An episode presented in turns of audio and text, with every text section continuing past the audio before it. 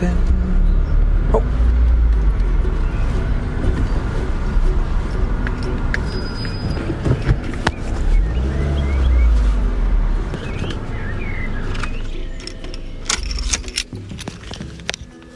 Så er jeg fremme. Jeg har ikke planlagt, hvad jeg skal snakke om, men øh, han er jo kendt for... Jeg skal lukke vinduerne. Han er kendt for sin dyrkningskalender. Peter. Så, vi skal nok få noget at snakke om.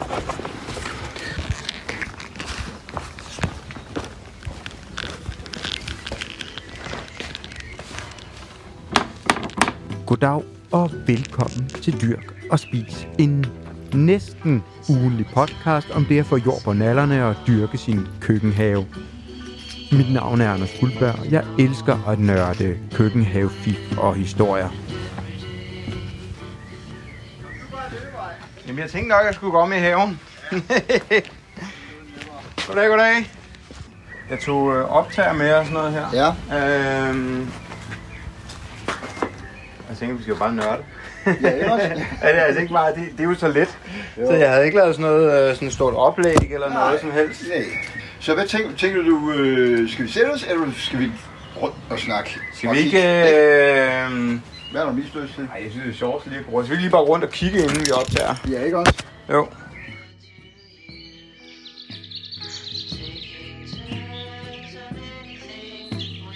Kan du lige sige dit navn?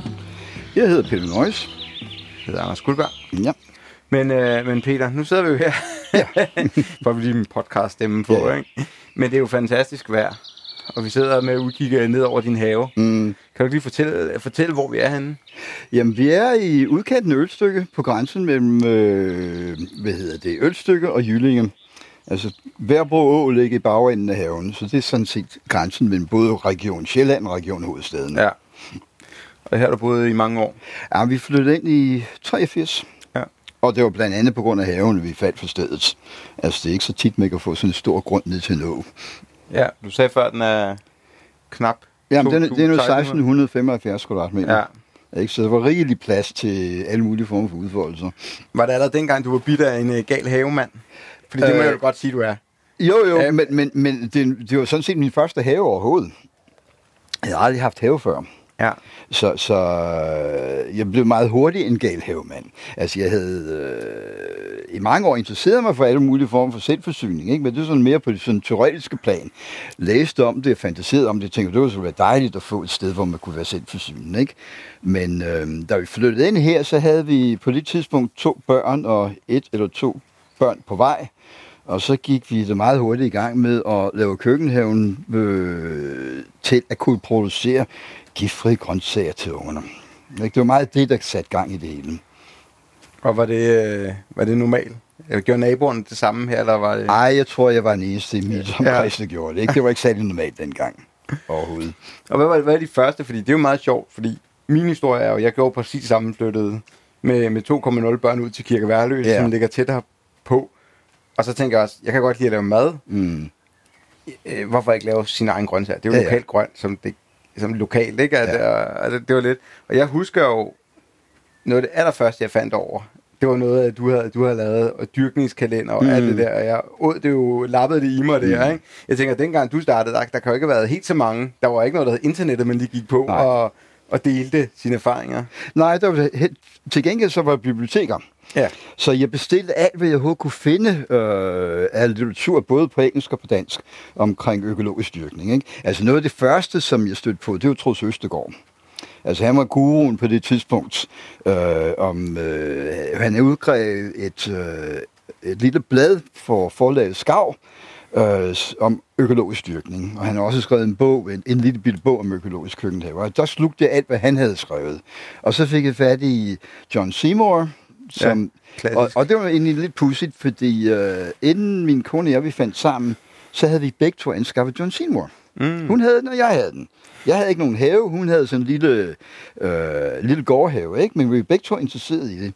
Så øh, det var sådan set startpunktet, sådan rent øh, litteraturmæssigt eller vidensmæssigt. Det var John Seymour og, og Troels Østegård. Og så ellers, hvad man ellers kunne finde frem øh, gennem biblioteket. Ja. Og men det er jo lidt det samme, ikke? Altså, den har jo også den store selvforsynende... Ja. Øh, altså, den er bare en go-to. Mm. Altså, øh, for alle, og det er den Jamen, der har ikke været noget tilsvarende, hverken før eller siden. Nej, og det, Nej. jeg kan faktisk ikke helt forstå det, men det er jo bare fordi, den er så perfekt. Ja. I den måde, den er lavet, og den er simpel, og den kan det hele. Ja. Fordi jeg har da, altså, det må du også købt masser af litteratur sidenhen, hvor Ja, ja, man tænker, årstiderne må have lavet et eller andet spændende, Ja, ja, og så åbner man den, Ja. og så bliver man bare lidt skuffet efter Ja.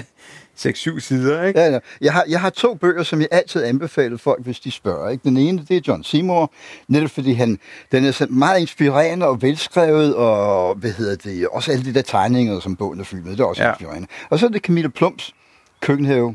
Det er den mest fornøjelige, velskrevet køkkenhavebog, jeg nogensinde har læst. Og Mm. plus er den fyldt med en utrolig masse viden. Mm. Men den er samtidig øh, så velskreven, at bare det er ligegyldigt, hvad hun skriver om, så er det en fornøjelse, den måde, hun skriver om det på. Ja, ja. Ja, men det er nok. Den har, den har jeg faktisk ikke. Jeg skulle lige sidde og tænke, at jeg har rimelig mange nemlig. Ja, men det kan jeg varmt Ja. anbefale dig. Den kan godt være, den lige skal skrives på her. Ja. Men hvad skal vi... Øh, vi kan jo snakke her. Vi kan snakke om alt, ikke? Mm. Ja, ja. Du bestemmer. Ja, men øh, det kan jo også være sjovt at få dit input. Hvad, ja. Hvad du synes, der er sjovt at snakke mm. om. Mm. Fordi det vi jo egentlig gør, du er også ret aktiv i, i forskellige grupper Mm. og kommer med gode råd, men selvfølgelig også, øh, nu så jeg et opslag sidst, hvor du siger, hey, det er gået galt, var der ikke noget løg, eller et eller andet, Ja, sådan ja. noget like that. Det er jo meget sjovt, det der, at man kan ligesom mm, dele sine, sine glæder og sine mm. frustrationer. Øh, så, så det er jo lidt det samme her, ikke? Vi snakker om, hvordan dyrker vi haven, ikke? Men hvis det stikker af i en eller anden retning, så stikker det af i en eller anden Ja. retning. Det var meget fint at ligesom gå en tur også. Men det tænker jeg, vi vil gøre lige om lidt. Ja, ja. Fordi i forhold til, til øh, din have årskalender, mm. ikke det, du kalder den? Ja. Dyrkningsårskalender, Ja. ikke? Det er jo den, jeg vender tilbage til Ja. gang på gang, når jeg tænker, hvad er det nu, der skal i jorden, som Mm. jeg ikke klarer at putte i jorden. Og nu sidder vi her i slut juni, og folk lytter måske først, når de kommer tilbage efter sommerferien. Mm. Og vi ved jo godt det der med anden afgrøder og så videre. Men, men hvor, hvordan tager man fat, når vi efter sommerferien er kommet hjem og har plukket det meste, der er plukket af grønt? Jamen altså, man er lidt på den, ikke? hvis man først kommer tilbage fra sommerferien en gang i august måned. Ikke? Mhm. Fordi hvis man gerne vil have en anden afgrøde, så er det sådan set nu, det skal sås og forkultiveres, så det er parat til at plante ud, når man så har høstet den. Ikke? Der er selvfølgelig nogle ting, som man kan så i august, men, men der er ikke ret meget tilbage, der kan nå at give høst øh, i dette år. Ja. Der skal man have sået lidt tidligere. Så hvis, mm. hvis vi nu hurtigt lægger den her episode ud, nu er den her uge, Ja. hvad vil du for, så foreslå sådan en øh, som mig at forkultivere nu? Jamen, Så, så, taget, så, taget på højde, at jeg lige tager på to ugers ferie. Ja, ja. Ikke? Jamen, du, du kan da sagtens forkultivere både for eksempel kål, du kan bønner. Ja. Løg kan du begynde at forkultivere til, øh, og det, det kan du faktisk gøre i, en gang i august, forkultivere løg til øh, at plante dem til, til overvintring. Mm. Øh, ærter kan du også godt nå at så øh, i løbet af ju, juli måned. Mm. Og så er der selvfølgelig alt sådan noget som det hurtige, som salat og kinesiske radiser og de forskellige øh, former for kinesiske kål, som er ret hurtige, og som egentlig helst skal sås efter midten af juli måned, for ikke at gå i stok med det Ja. samme. Ikke? Så der er stadigvæk en hel del ting i juli måned, man kan så. Ikke? Kommer til august, så, øh, så er der sådan noget som, så, så er det jo spinat og salat tilbage, og måske nogle radisesorter, nogle hurtige kinesiske kål tilbage, man kan så. Mm. Og, og hvad så? Øh, altså, af alle dem, hvad, hvad, hvad, vi har jo alle sammen sådan en eller to ting, vi skal have Mm. Hver eneste år i jorden. Ja. Hvis vi snakker nu her anden afgrøder, er, hvad, skal, hvad, hvad er allerede for, for spiret nu? Eller, Vil, en gang til. hvad, hvad har du af, af anden, øh, anden, anden grø- afgrøder, som du, altså, som du skal have i jorden? Ja, men det er sådan noget som stangbønner. Stangbønner, Altså, ja. altså stang, stangbøn, altså bønner og stangbønner, det er en af, hvad skal vi kalde de, øh, hovedafgrøderne, ikke? Altså ikke fordi vi spiser utrolig mange stangbønner i løbet af sommeren, men øh, frysen bliver fyldt med stangbønner til hele vinteren. Mm. Ikke? Så jeg så stangbønner i tre omgange som anden afgrøde. Altså dels efter kartofler, og efter hvidløg, og efter almindelig løg. Mm. Så bliver det holdt stangbønner parat til øh, at blive plantet efter hver de afgrøde færdighøstet. Mm. Og forspi, altså forspirer du dem i, i potter? Eller Jamen, det i, bliver øh, forspiret i, i root trainers, Ja. ja. sådan nogle ag- aggregater med 32 celler, ikke? Ja, hvor man så kan åbne. Hvor man kan så- åbne, så lige til ud. Ja. Ikke? Og der øh, har jeg... altså med, med, skal vi sige, gennem årene har jeg så erfaring for, okay, hvornår er det sådan cirka, jeg kan høste løgene, og hvornår skal jeg så have sået de der stangbønder, så de er parat til at blive plantet ud, når, når løgene er væk. Mm. Ikke? Eller eksempelvis med, øhm, med hvidløgene, hvor jeg udplantede stangbønder efter hvidløg, der ved jeg så nogenlunde, når hvidløgene begynder at sætte øh, blomsterstand Mhm. op, så kommer hvidløgene til at være parat til at blive høstet sådan cirka tre uger efter. Og så er det det tidspunkt, hvor det også passer til så de stangbøllerne skal erstatte hvidløgene. Ja. Men det er sådan noget, som, som man efterhånden finder ud af med erfaring for os. og, og en af de vigtigste ting, som, som man øhm, kan anbefale alle, der gerne vil dyrke køkkenhave, det er at skrive ned, hvad de erfaringer, man har gjort. Altså lave en ordentlig øh, dagbogs- eller havejournal, Ja. som man hele tiden kan vende tilbage til og blive klogere på, okay, altså hvor lang tid tog det fra, jeg såede til, jeg kunne høste, øh, under, og, under hvilken, og hvordan var vilkårene, ikke? Altså var det meget koldt, meget varmt, eller så videre, Ja. så videre, ikke? For hvis man gerne vil blive klogere på øh, og tage at lære de erfaringer, man har, så er det ret vigtigt at få skrevet det ned, ellers kan man ikke huske det. Hvor, hvor mange år gik der, fra du såede din første køkkenhave, til du startede på det? Var, var du, Der gik to år. Så var du i gang? Ja, ja. Så, så var jeg i gang med at skrive erfaringerne Ja, ned, ikke? ja, ja. Og nu er det, altså, dengang var det små notesbøger, men nu er det elektronisk, og det vil sige, det er betydeligt nemt at søge tilbage til, okay, hvornår søde man dit og datten, Ja. ikke? Altså, hvis jeg, hvis jeg gerne vil vide, hvornår har jeg sået stangbønner i forskellige år, så skriver jeg bare i søgefunktionen stangbønner sået. Bum, Ja. Så får jeg de sidste 10 års såning af stangbønner. Så ved jeg, hvornår jeg har gjort det, eksempelvis. Ja. Ikke? Eller hvornår jeg har høstet de, kunne høste de forskellige ting. Fordi det varierer selvfølgelig år efter år, øh, hvornår høsten kommer. Ikke? Altså nogle år bliver den senere, og andre år bliver den tidligere. Ikke? Men Ja. så kan man nogenlunde, nogenlunde regne ud i forhold til, hvornår det bliver sået eller udplantet, Ja. øh, hvornår man kan forvente at høste, og så er billedet så er ledigt.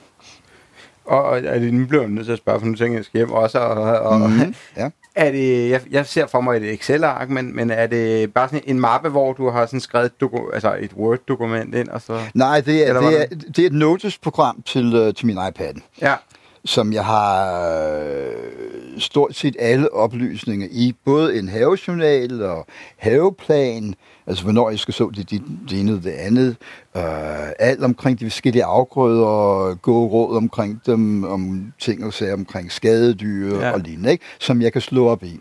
Så, så alt hvad jeg samler af viden på forskellige led, det bliver puttet ind i en samme notesbogs program Ja. på iPad, ikke? som er ret nemt at søge på. ja, jamen det er fordi nogle gange er det bare med, altså virkelig gør det ja. Så pra- lavpraktisk. Ja. ikke? Hvad, hvad har du så, altså nu har du virkelig mange års erfaring, ikke? Mm-hmm. Så kommer jeg her og blegner med mine øh, små ni års øh, køkkenhaveerfaring her. Men du må jo ligesom have, hvad, hvad har overrasket dig mest ved at, at, at plante? Det kan både være nogle afgrøder, der, der klarer sig godt, men det kan mm. også Mhm. være sådan en helt tredje ting. Altså hvad har det været, hvad har været den største overraskelse gennem årene? Det er svært at sige, hvad den største overraskelse er, men, men jeg har lyst til at fortælle, hvad den største og vigtigste udvikling er. Og det er, at øh, jeg har gennem årene lært at tale lidt mere afslappet. Altså i starten, da jeg begyndte at dykke i køkken, så gik man i spåne, hvis der er noget, der mislykkes totalt. Øh, og kan gå og gruble over, okay, så, så duer man ikke til at dyrke ditten, og duer man ikke til ditten. Gennem årene har jeg fundet ud af, at der er altid et eller andet, der mislykkes. Og til gengæld er der altid nogle ting, der lykkes. Så, så det ene år får man meget af det ene, og ikke så meget af det andet, og så er det omvendt året efter, og man ender stort set altid med at få tilstrækkeligt meget at spise. Ikke? Der er aldrig noget, der går helt galt. Altså i år, og, og især det, man kan vende sig til, det er at lade være med at ærge sig så meget over de ting, der mislykkes, som man ikke selv er herover. Mm. I år eksempelvis får vi stort set ikke ret mange æbler på grund af den sene natfrost i maj måned. Der er også andre ting, der tidligere tager skade frost. Så er der nogle øh, forskellige afgrøder, der opfører sig synderligt, fordi vejret har været ekstremt, om det har været meget varmt eller meget koldt. Og det kan man ikke gøre så meget ved. Til gengæld så har der været måske nogle andre afgrøder, der har haft godt af det vejr, der har været. Så, så øhm, det er nok en af de vigtigste udviklinger, der er sket for mig, det er at tage lidt mere afslappet, eller være med at gå i krise, for det er noget, der ikke mislykkes. Altså det eneste, der, skal vi sige, eneste, som jeg synes er lidt svært, det er, der noget, når der er noget, der går galt, og man ikke ved hvorfor. Mm. Så kan man godt bruge en masse energi på at få og, og finde ud af, hvad handler det om. Altså søge alt mulig information på nettet og se, klogere. Øh, og det er selvfølgelig også en vigtig del af det. Altså, man hele tiden bliver klogere på, på nogle ting, ikke? Og det stopper man aldrig med, selv efter 35 års erfaring. Mm. Ja, det, det er meget sjovt. Hvad, hvad, hvad lykkedes så ekstra, ekstra godt i år indtil videre? Spinat. Spinat. Spinat, ja. Fordi øh, jeg har eksperimenteret i år med, for sjov skyld, at så spinat på alle mulige tidspunkter. Altså, jeg startede med at så spinat i september, så så jeg i oktober, november, december, januar og februar i forskellige bede.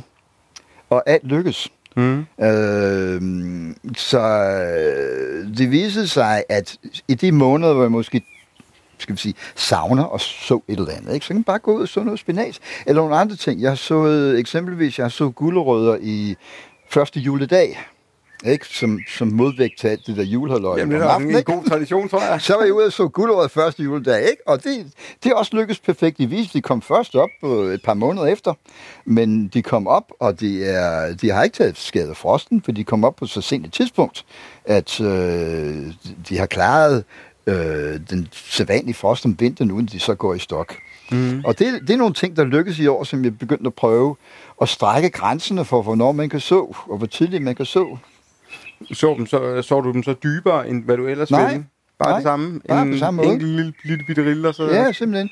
Og hvad hedder spinaten, som jeg for eksempelvis, eksempelvis øh, såede i december måned, kan jeg huske, der målte jeg, øh, og det gør man så også, så målte jeg jordtemperaturen, hvordan var det på det tidspunkt? Ja. Og der var halvanden grad hmm. i jorden. Øh, og spinaten, den dukkede op en måned efter. Men, men så er det bare ligget nede i jorden og ventet på omstændighederne og vilkårene mm. til, til at spire, og så lykkes det. Så jeg har sået spinat 10 gange i år, og haft tonsvis af spinat. Øh, meget mere end tidligere. Det, jeg vil ikke have orket og så alt det der spinat i marts måned, april måned. Ikke? Men når man stille og roligt kan gå og gøre det i november, december, januar og februar, hvis man keder sig og mangler at få jorden og neglene, så kan man bare gøre det. Men det, det er jo egentlig meget sjovt, fordi det, det rykker lidt tilbage til vores snak om, om det her med, øh, med de her bøger, vi læser. Mhm. Altså den litteratur. Mm. Fordi der er jo mange... der- For det første er der jo mange i, i februar, der går helt sådan, åh, jeg når det ikke. Ja, ja. Det når de jo nok, ikke? Det, har, det ved vi jo alle sammen. Ja. Altså, men det rykker måske også lidt med, at øh, hvad man kan så ja. på andre tider om året. Fordi selvfølgelig er, er vejret jo fuldstændig forskelligt fra år til år. Ja. Ikke? Altså, nu vil jeg lige at sige, især i disse år, Mm. så er noget empiri på, så det ved jeg ikke, men, mm. men, men, men det, jeg synes faktisk, det er en meget sjov ting, den der, men jeg, jeg får da totalt selv lyst til at så, så spinat sådan hver anden måned, Ja, og, så, og så prøve at kigge på det, ikke? Altså, der, der, altså der, der sker ingen skade, altså, fordi de fleste det frø, som, om det er så spinat eller gulerod eller salat, de er ret billige. Ja. Ja. Så hvis det ikke spiger, så herregud. Ja, ja, ja. Altså, man skal ikke eksperimentere så meget med så sin meget dyre tomatfrø, for Nej. eksempel. Det skal man ikke. Men, men de andre ting, altså ærter har jeg også øh, sået i misbænk i november måned for at få meget tidlige ærter. Og nogle år lykkes det, og så andre år lykkes det ikke, fordi så kommer der, så kommer det måske øh, så kommer der måske voldsomt frost på et meget uheldigt tidspunkt i ærternes udvikling, så, så dør hele kulturen, så ja. Ja. man bare så om igen lidt senere. Ja, Altså, der ingen, der dør af, at tingene mislykkes, fordi det koster ikke noget. ja. Hvor, mange, øh, hvor meget af det, du, du så, da du går i blomst, og så, altså, det er jo en helt øh, disciplin i sig selv at høste frø til år efter år. Ja, men det gør, Nogle gør, nogle gør det ikke. Ja, jeg gør det, jeg gør det med nogle ting, men, men ikke ret mange. Altså, jeg høster frø af nogle specielle, øhm, en gammel ærtesort, jeg har, og jeg begynder også at høste frø af nogle salater, hvor det så viser sig, at øh, spireevnen på det der hjemmehøstede frø er betydeligt højere, når man køber dem. Det er meget vildt. Ja, det er ret sjovt, ikke? Og så høster jeg selvfølgelig også frø af de gamle tomatsorter, og også nogle øh, chilisorter.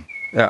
Og ellers ikke, fordi øh, sådan som jeg dyrker, hvor det hele tiden er noget nyt, der skal afløse det, jeg har haft i forvejen, så er der ikke noget, der bliver stående til at sætte frø til høste frø af. Ja. Selvfølgelig. Ja, ja, det giver jo meget god mening, at man altså, i stedet for lade det ligesom køre. Ja. Det er super spændende. Skal vi prøve at gå ned og, og kigge Jamen, lidt på tingene dernede? Ja. Så går vi, det er også, øh, der er jo masser af druer her. Vi sidder under halvtag. Hvad er det for nogen? Ah, det er en, altså det er en meget velsmagende, men, men desværre ikke kandefri sort. Okay. Schuyler hedder den. Ja. Øh, nogle mørkeblå druer. Som giver sådan cirka 30 liter saft, druesaft. Ja, fordi de- det kan man da bruge det til, hvis det er, om ikke andet. Du kan tro, at det bliver, brugt til druesaft. Ja. Jeg holder den her i hånden. Jeg tager lige med her, så kan vi tage nogle billeder. Ja, men jeg kan lige så godt også det, holde den her i Ja, den, der, den skal du bare holde ja. i hånden. Jeg skal bare lige gå og tjekke her. Det, det. Skal vi øh, prøve at gå herom, fordi du havde en fin. Ja, Og, ja jeg, har, jeg har to finer, Ja. men Og jeg, jeg fik en øh, fine af min frue øh, sidste år, fordi jeg altid snakkede om det. Og hun ja. Købte den så til mig, i stedet for at jeg måske selv bare skulle købt det. Ikke? Men jeg tænker, øh, det er en lille usel fine, og din er en stor fine. Hvad er det for en fine, du har? jamen, det er en Bornholmerfine, Ja. som jeg har fået af en af mine venner, der har en nabo, der, der laver finstiklinger. Og den har, altså den trives ganske godt her i noget afsindig elendig jord. Altså her har stået fliser, der er ikke ret meget næring i jorden, men den har en rigtig godt der. Og hvad gør du? Har du et øh, tips og tricks til... Øh? Altså, ja, jeg har i hvert fald lært noget her på det sidste, fordi øh, jeg, sy- jeg har altid synes, det er utrolig svært at blive klog på, hvordan fine skal behandles og beskæres, fordi der er så mange modstridende oplysninger. Jeg er ikke nogen til det ene, nogen til det andet. Men jeg har fulgt en, øh, i hvert fald fundet en amerikaner, der bor i Pennsylvania, som har flere hundrede finsorter, og han udgiver video omkring, hvordan man nørder med finer. Ja, Han har i hvert fald lært mig, at her i juni måned, når man ser på nyvæksten, ja. så skal man efter, der er kommet, efter sådan 4, 5, 6 blade, så knipper man skuddet Bare Det helt op i toppen der. helt op i toppen, og det Ja. betyder så, at der udvikles finer i bladhjørnerne. Mm. Jeg startede på det sidste år, og jeg synes, de har givet flere finer i bladhjørnerne i, i, i år. Ja, ja, man kan decideret se dem, og de er jo flotte. Ja, men det er ret flotte. Og hvad betyder det? Betyder noget for året? Altså øh, næste år? Altså så, hvor, hvor godt den vokser, eller? Det har jeg ikke erfaring nok til at sige noget om endnu. Det kan, vende gør. tilbage til. ja, finder jeg ud af. Nå, det er meget sjovt. Hvad findes der ellers? For jeg har jo også en Bornholms fine. Hvad findes der ellers af, af finer? Nu bliver du gjort til fine ekspert, kan du godt høre. Ja, ja, ikke? og jeg kender kun to, jeg kender kun to finer, som, som øh, vokser ganske rimeligt under danske forhold. Den ene, det er Bornholmefine, og den anden, det er Røsnesfinen. Ja, som, som jeg også har et eksemplar af, som jeg var så heldig at få fat i på øh, CPH Garden for et par år siden, der plante forhandleren solgte ud lige inden udstillingen lukkede.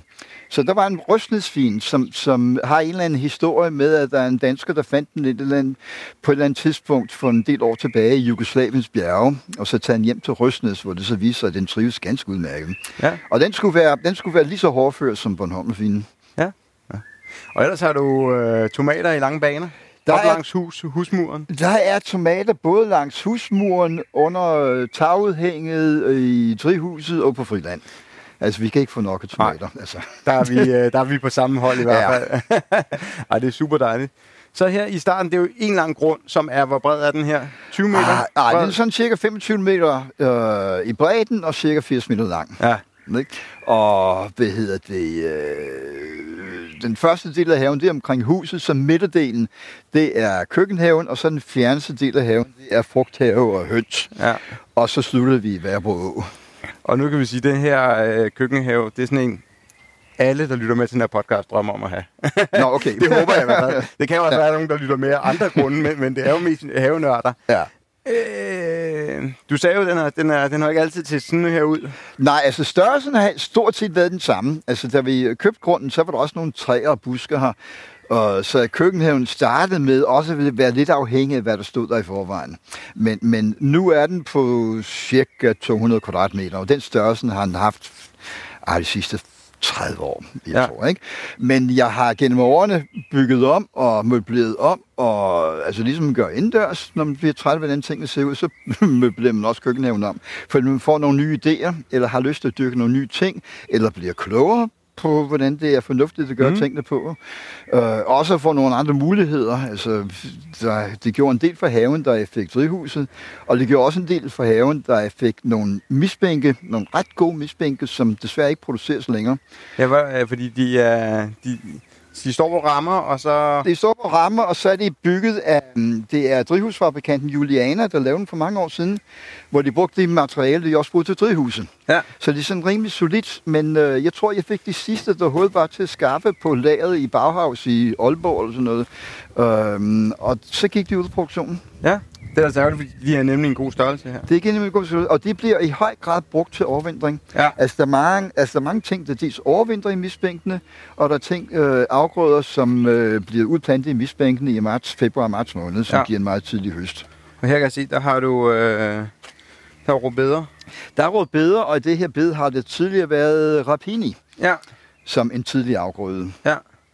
Og, Og så- et, et bed her ved siden af, der, som er fuldstændig ryddet, der har jeg lige ryddet de, de ærter, der har stået der hele vinteren, Ja. og som øh, har givet høst her i, øh, i maj, juni måned. Og så som et nyt forsøg vil jeg prøve i år at lægge kartofler i det her ved. Ja. Jeg har ikke prøvet det før, men nu har jeg, havde jeg ikke nogen god idé til, hvad jeg skulle have efter det der ærter. Øh, så jeg har en kartoffelsort, som skulle være rimelig øh, skimresistent. Og den har faktisk den har stået i mit værksted øh, hele vinteren, og jeg havde frygtet, at på den her tidspunkt ville have sådan cirka 50 cm lange spiger. Men Ja. det har det ikke. Den har sådan pæn 5-6 cm spiger, og de kommer ud her om ene dagene. Ja. Og så kan man, hvis det, hvis det går godt, og jeg går ud fra, når det nu er rimelig skimmelresistent, så bliver jeg ikke ramt af så meget skimmel i det. Ja. Øh, så har jeg nye kartofler en gang i oktober. Ja, det er jo Det er i hvert fald det, jeg super, sigter super lækkert. efter. Ikke? Ja, hvad er de? De er 120 gange 120, de her misbænke. Uh, 90 gange, 98 gange 120. Okay. Ja. Men der kan lige være, hvad kan der være? Så kan der være 15 kartofler, nej, kartofler Ja, ja, det, ikke? Ja. Ja, og så har du noget... Er det også eller noget øh, hernede? Det, det der, det er agurker. Nå, det er gurker. Ja. Ah, ja. Ja, det forestiller mig også er helt perfekt her. Ja. Så er der alt muligt. Men, men øh, hvordan, hvordan er det? Altså, fordi de er jo meget, de er jo meget sirligt sat op her, ikke? Ja, og du sagde jo lidt, at øh, sådan har de jo ikke altid været. nej, fordi Så hvad, hvad er tanken bag det? jamen, der, der er flere forskellige tanker, men den, den største, skal vi sige den vigtigste tanke, det er nemt at gå til. Ja. Ikke? Fordi øh, tidligere, der var øh, løg højbeden i alle mulige retninger og orienteringer, og, og der var ikke noget sted, hvor man bare kunne gå lige ud mere end 3 meter eller sådan noget. Ikke? Så, så når man gik i sin egen tanke, eller havde nogle vandkander i, i, i hænderne, eller noget andet i hovedet, så faldt jeg sgu altid over øh, et eller andet øh, mursten, der skulle tynge noget bionet ned, eller støtte stortåen ind i kanten på et bed. Så det blev lagt sådan meget symmetrisk, meget, øh, hvad hedder det, regelmæssigt med nogle bredere gange mellem bedene, så de, man kan næsten gå med lukkede øjne. Ja. Ikke? Ja, de, det er meget sjovt, for den ene side her, der er, der er misbænker, og den anden side, der er jo sådan nogle... Altså, hvad kalder du dem? Altså, er, kalder Jamen- du dem tunneler, eller? Jamen, det, det hedder tunnelbeden. Ja, Det er et firma, der hedder Growcamp, der har lavet Nå, det er dem, der har. Det er dem, Bjarne også altid snakker om. Øh, ja, det er muligt. Øh, hvad hedder det, ham der frø? Men det er, det er nogle tunnelbede, som, som øh, har den store fordel i forhold til, øh, hvad jeg havde før, at øh, når man skal sætte insektnet på, eller fuldnet, eller have plastdækning over, så bliver det sat på med velcro. Og det vil sige, at det skal ikke tynges ned med noget gamle mursten eller noget som er sandet. De blæser ikke af i stormvejr, øh, og det sidder sådan rimelig tæt, så de der forskellige skadedyr ikke kan komme ind. Ja. Det ja, gjorde ja. det meget nemmere. Det er altså meget smart. Og så er der bare et overflod af løg her. Eller rødløg og... Det er alle Alle mulige mulige. former for løg. Det Ja. er, um, hvad hedder det, jeg så altid løg. Ja. Det er ikke, Altså det, for frø. Ja, for frø nemlig, Okay. ikke?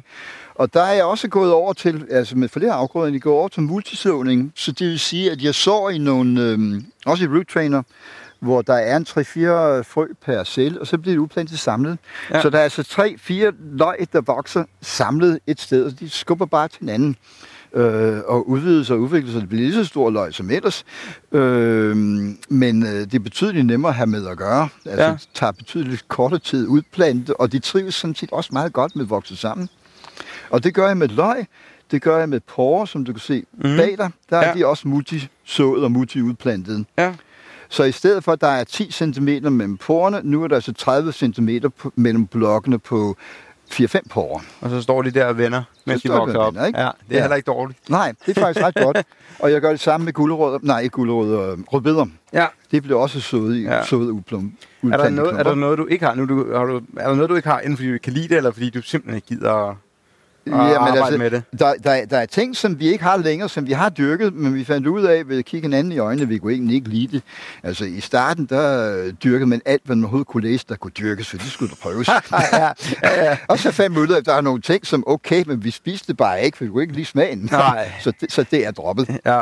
Og så er, der, så er der selvfølgelig også nogle ting, som vi fundet ud af, at øh, jamen, så meget af det kan vi ikke spise. Vi kan ikke spise 150 kilo gulerod om året. Vel? Ja. Øhm, så, så man indskrænker, og det, passer, det skal afpasse til familiens størrelse, og, det, og en smagsløg kommer også til at ændre Ja. sig. Ikke? Og na- naboernes smagsløg og... Også det, ikke? Også det. Du har høje ærter, det er jo lidt usædvanligt. Ja. Er det ikke høje ærter? Jo, det er højere ærter. Det er grams højere ærter.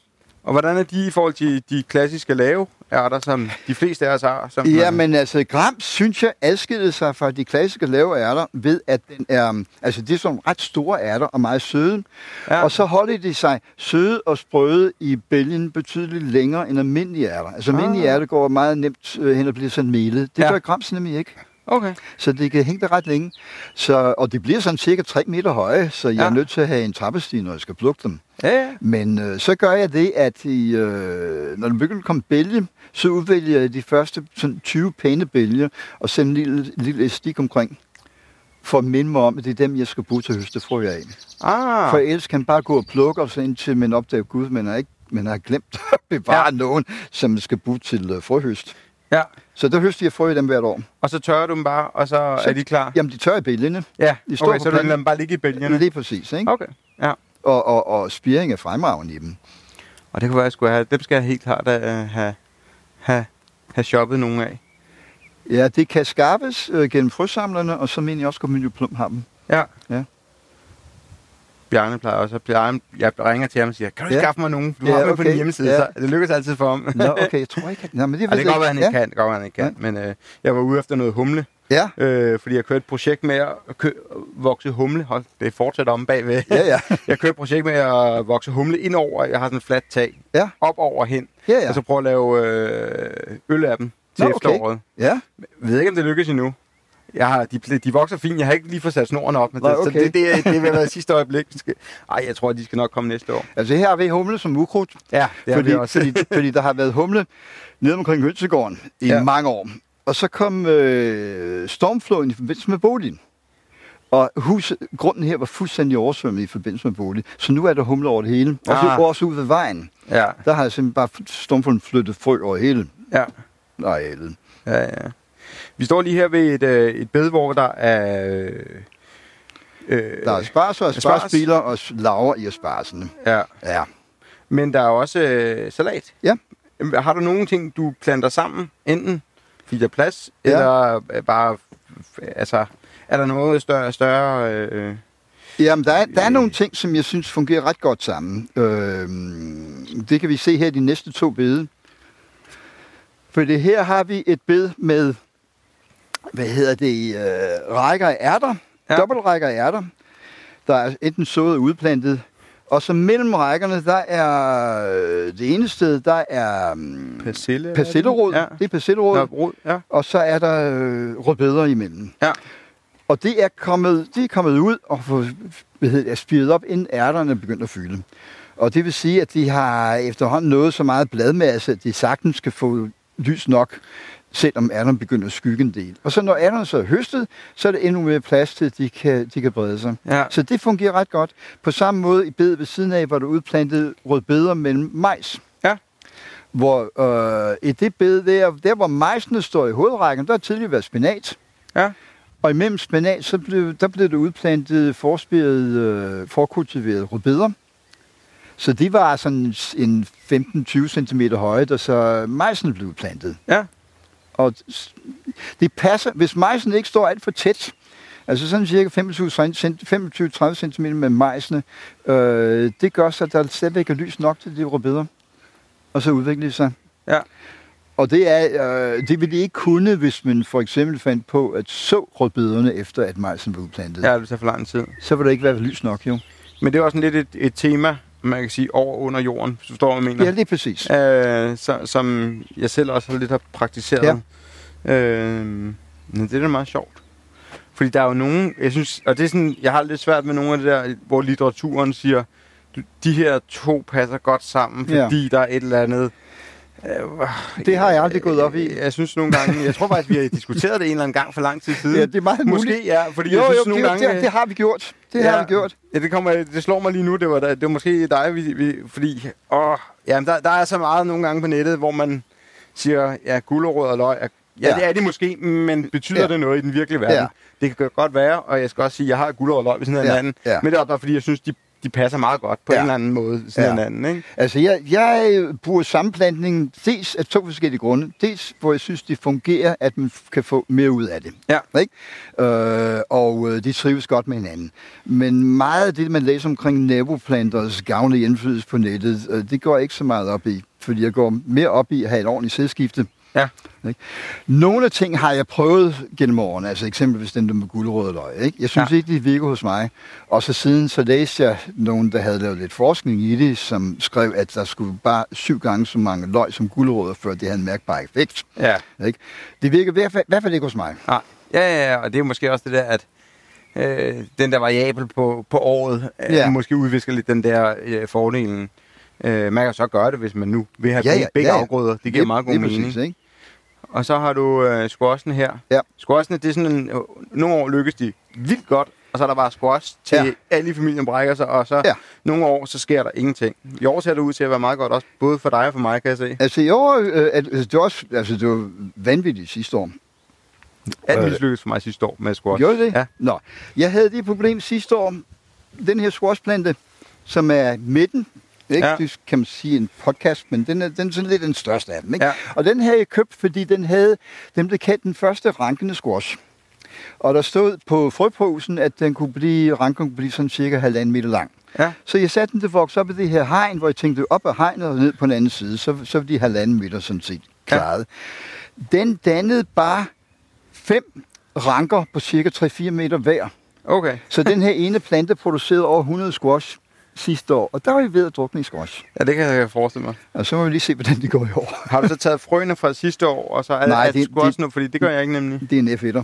Ja, fordi jeg synes faktisk lige akkurat med squash og med butternut squash og alt det der, Ja. at, at der, der er jeg gået lidt galt i byen, og så har jeg gået og glædet mig, og det ser godt ud, og så, fordi det ikke var i fedter, så var øh, resultatet bare ikke helt som jeg drømte om. Netop. Netop. Nå, så kommer vi ned her, kommer vi ned til, der er masser af himbær, Der der er hen- masser af Ja. æbler. ja, der er masser af æbletræer. Altså, ja. Der er knap så mange æbler på, på grund af frosten i maj. Ja, det, det, er, det er jo en ting, vi deler med alle vinbønderne. Ja, lige I Danmark. Jeg har lige, jeg fik, øh, jeg fik nogle, jeg bestilte nogle øh, vinplanter, fordi jeg ja. havde orangeri, og så ville jeg også have nogle ude. Og det fik jeg heldigvis først bagefter. Nå, okay. Så, og så er åen hernede, henter du vand? Jeg henter vand i vandkande, hvis jeg kan nå det. Altså, der er, jeg har sådan en lille, hvad skal vi kalde det, sådan en lille bro, jeg kan gå ned på Ja. og uh, tage vand i en vandkande. Men øh, hele sidste år, også på nuværende tidspunkt, der ender min lille bro i mudder. Så der ja. Kan jeg ikke tage vand. Ja. Så det er varme. Der har været, der har været øh, nogle år, hvor jeg virkelig har kunne supplere vanding med at gå med vandkander. Ja. Ja, ja. Og det må, jeg kan godt se, at der... Nej, det er ikke engang, at jeg skulle se, om det var humlen. Og fugle. Der var en fugl. Men det er da mægtigt idyllisk lige at have sin egen å. Det er Det må jeg altså... idyllisk. Så altså Ikke? godt, du er faldet for, Jamen. øh, for det her. Jamen, du skal se, når ællingerne kommer svømmende forbi sammen ja. Med deres mor, ikke? Så er det... Ja, så er det virkelig idyllisk. Nej, det forstår jeg godt. Hvad har du af, af bær? Er det hindbær det hele, eller er der Nej, det er ikke hindbær. bøjsenbær? Nej, det her er... Altså, oprindeligt var det en tegbær. Ja, Og der stod de op af hegnet ved køkkenhaven og var alt for voldsom. Den fyldte alt for meget. Så jeg flyttede den herned. Der skete et eller andet i forbindelse med, at jeg flyttede, fordi øh, tegbær normalt er med torne. Og den her har den er ikke, uden. den Ja. har ikke torne. Og formen på bærene er blevet rund i stedet for aflang. Den lavede aflange bær sidste år, i stedet for de, vrøv, den lavede runde bær sidste år, i stedet for For de aflange. aflange. Så, så hvad der er sket, og hvad jeg nu har her, det ved jeg ikke. Så den er krydset måske med Den eller er, andet? kan godt være, at den er krydset med en brumbær, Ja. som, stod, som stod tæt på. Ikke? Ja, ja, ja. Det ved jeg ikke. Smager det godt? Smager de godt? Jamen, smager, smager godt, men de, altså, sidste år der smagte det ikke nær, nær så godt som, øh, som, øh, som tegbærne. ja. De har brændt i tegbær. Jeg er blevet, øh, hvad hedder det? Bøj, hvad hedder de der lange øh, brumbær himbær krydsninger? Jo, men det er jo blandt andet tegbær. Ja. Ja. Tegbær, og så er der Så er der Logan, og så Bøjsen. bøjsenbær. Ja. Ja. Jeg har en bøjsenbær-bus derhjemme, der er helt fantastisk. Ja. Og jeg ved, så alle folk siger, at ja, det er dejligt at have dem hver for sig. Altså Ja, ja. brumbær og, Ja. og, men den er bare, den er virkelig god. Men det er måske også noget med størrelsen, og ungerne elsker det der med at tage stort bær, ikke? Ja, lige præcis. Og så er der himbær. Der er henvær, som har haft lidt trange kår hernede, netop fordi øh, pH'en i den her del af haven er alt for høj. Alt for højt. Alt for meget kalk i jorden, fordi det er gammel havbund. Og masser af skaller i jorden. Så på et tidspunkt, hvor jeg blev træt af, at jeg synes jeg overhovedet ikke, jeg kunne få hindbærerne til at trives, så fik jeg lavet en jordprøve. Og der viste sig netop, at der var en pH på 7,6, og hindbær skal have omkring 5,5-6 eller sådan Ja. ikke? Så jeg har forsøgt at forbedre jorden med alt muligt, med grænflis og grænnåle og hvad ved jeg. Det bliver bedre langsomt, Ja. men det er ikke helt godt endnu. Jeg har jo sådan en ting med, at... Øhm, jeg tror ikke, det er lidt uortodox i hvert fald, men det der med sommerhimbær mm. og, og efterårshimbær, så er jeg begyndt... Altså, jeg har egentlig den samme. Jeg tror, det er en efterårshimbær. Ja, ja. Men der er sådan nogle af dem, jeg lader stå. Ja. Så, så jeg lader sådan fire... Hvis vi nu har en, en busk her på, på to meter, ja. så lader jeg 10-12 øh, stå, som, som giver sig øh, sommerhimbær. Ja. Og så lader jeg resten give efterårshimbær. Og det er bare fundet, altså det giver lidt mindre sådan totalt, Ja. men det spreder det ud, og så giver det bare noget støtte øh, til, til de unge skud, og det synes jeg virker helt vildt godt. Og det er bare meget sjovt, fordi det er ikke sådan, altså måske fordi det er producenterne, går op i mm-hmm. det Mhm. sommer og himbær, så Ja. køber begge ting, men jeg synes, det andet virker lige så Ja. godt, for jeg har også sommer himbær, og jeg, det andet giver lige så godt. Ja, altså jeg gjorde det sidste år med lade ind- efterårshindbærene stå Ja. til året efter, som fik to høst. Men der skete det sidste år med den der voldsomme tørke, vi havde. Så synes jeg, at hindbærbusken led under det. Ja. Altså, det. Det var lidt for anstrengt. Så jeg har gjort det i år. Så har jeg, lavet dem, så har jeg skåret det helt ned, og så, okay, nu starter vi forfra. Ja. Ikke? Ja, ja, ja. Ej, men det hele sidste år var jo helt horribelt, både Det på var- blå, altså alt bær var, øh, medmindre man sikkert havde en, en haveslang, der kørte 24-7. Ja, det Øh, man men det er ikke lige min kop te. Nej. Nå. Og det var ikke kun dårligt for, for bærene, men der var masser af de afgrøder, jeg havde sidste år, som trods vanding ikke lykkedes særlig godt. Ja. Ja, ja, sådan er det jo bare nogle gange. Det er der, man får lyst til et eller andet. Men du havde også øh, fersken og sådan noget oppe ved huset. Ja. Det er vel nogle af dem, der, der er glade for, at, øh, at der kommer fu- fut på temperaturerne. Ja, ja, de, de, de trives ganske godt sidste år. Ja. Og sådan som vinen kan også vældig godt lide. Ikke? Og majsene øh, trives også rigtig godt i øh, en varm sommer, hvis de vel at mærke får tilstrækkeligt meget med vand. Hvis man lader dem tørste under en tørke, så får man ikke så meget Nej. ud af det. Ja, det, jeg har nemlig, det, den kan jeg skrive under på, for jeg har Ja. prøvet på gangen. Ja. Jeg har prøvet et par gange, og det majs, det lykkes bare ikke hjemme hos os. Nok fordi de ikke bliver vandet ordentligt, og de ikke får, får kærlighed nok og opmærksomhed nok Ja. i forhold til meget af det andet. De skal have meget vand, og hvis man kan give dem gødning, så er det heller ikke så dårligt. Nej, og det er nok lidt, lidt det. Hvor meget går du op? Nu snakker du om, du går meget op i sædskifte. Ja, Øhm, jeg har jo gået op i det, og så øh, kommer jo til at lave halvdelen, øh, så han kommer herop under vinplanten igen. Er altså en flot, nogle flotte nogen. ja og de drypper, for nu kommer der masser af kondens, Ja, ja, der ja. bliver dannet. Ja. Nå, det er godt. Hvad hedder det? Hvor, hvor meget, altså, hvor vigtigt er det sædskifte? Altså, har du oplevet, har du kørt uden sædskifte af kartofler? Nej, jeg har aldrig kørt uden sædskifte, men jeg har kørt øh, med øh, nogle afgrøder med for lidt sædskifte. Ja. Øh, eksempelvis ærter havde jeg for, for lidt skade sædskifte for nogle år siden, og så fik jeg en masse visnesyge i mine ærter. Mm. Ikke? Øh, så måtte jeg lige gå på nettet og finde ud af, okay, hvad skulle man da gøre ved det? Og det første, jeg fandt ud af, det var, at øh, min kundes yndlingsært var utrolig modtagelig over for visnesyge. Mm. Så I måtte overgå til nogle, nogle andre ærtesorter, som var mere resistente. Ikke? Altså, Var den de hår, øh, høje der? Ja, det er det, men også nogle, nogle gamle engelske sorter, ikke? Ja. Altså, øh, hvad hedder det? Um, Hirsch Green Shaft er så blevet min, min øh, standard, for den er ikke så modtagelig, ikke? Og så fandt jeg ud af, så, så var jeg nødt til i hvert fald at overholde sådan en rimelig streng selskifte med ærterne. Jeg gør det også med løg, fordi desværre så døjer jeg med, øh, med hvidrød i mine løg. Øh, så der skal i hvert fald være fire år mellem løg Ja. løgfamilien, ikke? Ja. Det vil sige både porre, almindelig løg og så hvidløg. Og så kartoflerne, det er sådan 3-4 år Ja. imellem. Så det er, det er løg, og det løgfamilien, det er kartofler, det er, hvad hedder det, ærter, og så er det selvfølgelig også kål. Ja.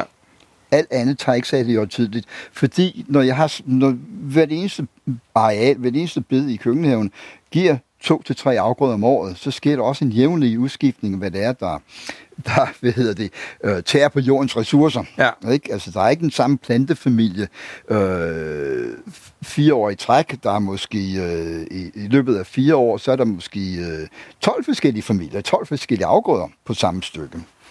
Så, så sædskiftet andet end med kartoflen og løg og, og kål og, og ærter, det, det går ikke så meget op i. Ja, ja, fordi, og jeg synes altid, min, min, min udfordring er bare, at øh, når jeg sidder der i de kolde måneder, og så Mm. planlægger sådan her, og så Mm. når jeg kommer ud, så ser jeg lidt bare stykke jord, og så har jeg, må- fordi jeg tænker, ah, det kan jeg godt lige gemme, men nu kan jeg lige, Ja, kan jeg lige, og så ender Ja. der sgu med, at der er kartofler over det hele, fordi så har jeg købt to poser i stedet for en, og, præcis, ikke? og det er, en, det er næsten det, jeg altid jeg ender i, men jeg er 20. i 13 er ikke blevet ramt så hårdt. Men Nej. det er også, at der er nogle gange, jeg starter med rigtig meget grøntsager, mm. men nu Mm. kører jeg meget mere øh, buske også. Ja, okay. Øh, altså, det er jo lidt det der med, med sådan nogle gange, så et af bedene er bare blevet til blåbærbed, for eksempel. Ja. Ja. Ikke? Fordi ungerne elsker det. Ja. Og så øh, prøver man, jeg, jeg tror lige de her år går meget på at prøve, øh, sådan, eller have sådan nogle lidt, øh, lidt anderledes. Mm. Øh, og det er jo vildt sjovt, altså. Og så om et par år, så gider det ikke mere, fordi det bliver ikke spist, ikke? Så, Ja, netop. så jeg har både kajurt og olivenurt, og det bliver aldrig brugt. Nej. Men, men det er bare sådan stadigvæk Ja. ja. vildt, øh, vildt sjovt, det der med Jamen, det, er, li- det er ligesom, jeg har, jeg dyrker altid et par rækker ugula. Men det, fordi ugula skal man da have, ikke? Men, men øh, det ender med, at vi ikke får det spist. Ja. Så bliver det foræret til, til vores børn. Ja. Ja, ja, ja, og det- skal der jo også bare være. Ligesom man, man altid fejler, så skal der også være plads til at, at lege lidt i haven, ja, netop. Så der kommer sådan lidt et spark kreativitet ind. Så, men jeg synes, det har været øh, super inspirerende og fedt at komme herud og, og se, godt. se din have. Det Ja. er, der er næsten ikke noget bedre, end at komme ud og se andre folks have. Nej, det, ja, ej, det, det var, jeg var inde og, hvad hedder han, han må du også kende, ham fra Slotsmosen. Ja, Jens Juhl. Ja, han var ja. inde og se hans, øh, og det var sjovt. Det var sådan en anden størrelse, ikke? Ja, ja, ja, det er det nemlig. Og så var jeg øh, snakke med, hvad hedder han, med, med Mads inden for tagtomat, ikke? Ja. Og det var også vildt sjovt, at så man siger, Anders, jeg dyrker ikke selv mine øh, tomater, jeg Nej. køber dem færdig, og Ja, sådan ja. er det bare. Lige præcis, Ikke? Altså, ja. og- det, det, jeg synes nogle gange, den der uperfekthed, der, er- Ja, netop. der, er- der er sjov med det der. Og hellighed er aldrig til at holde ud. Nej. Nej. og, og med, med, med den, øh, det citat, så synes jeg, vi skal trykke kluk. Skal vi ikke sige det? tak fordi jeg måtte komme.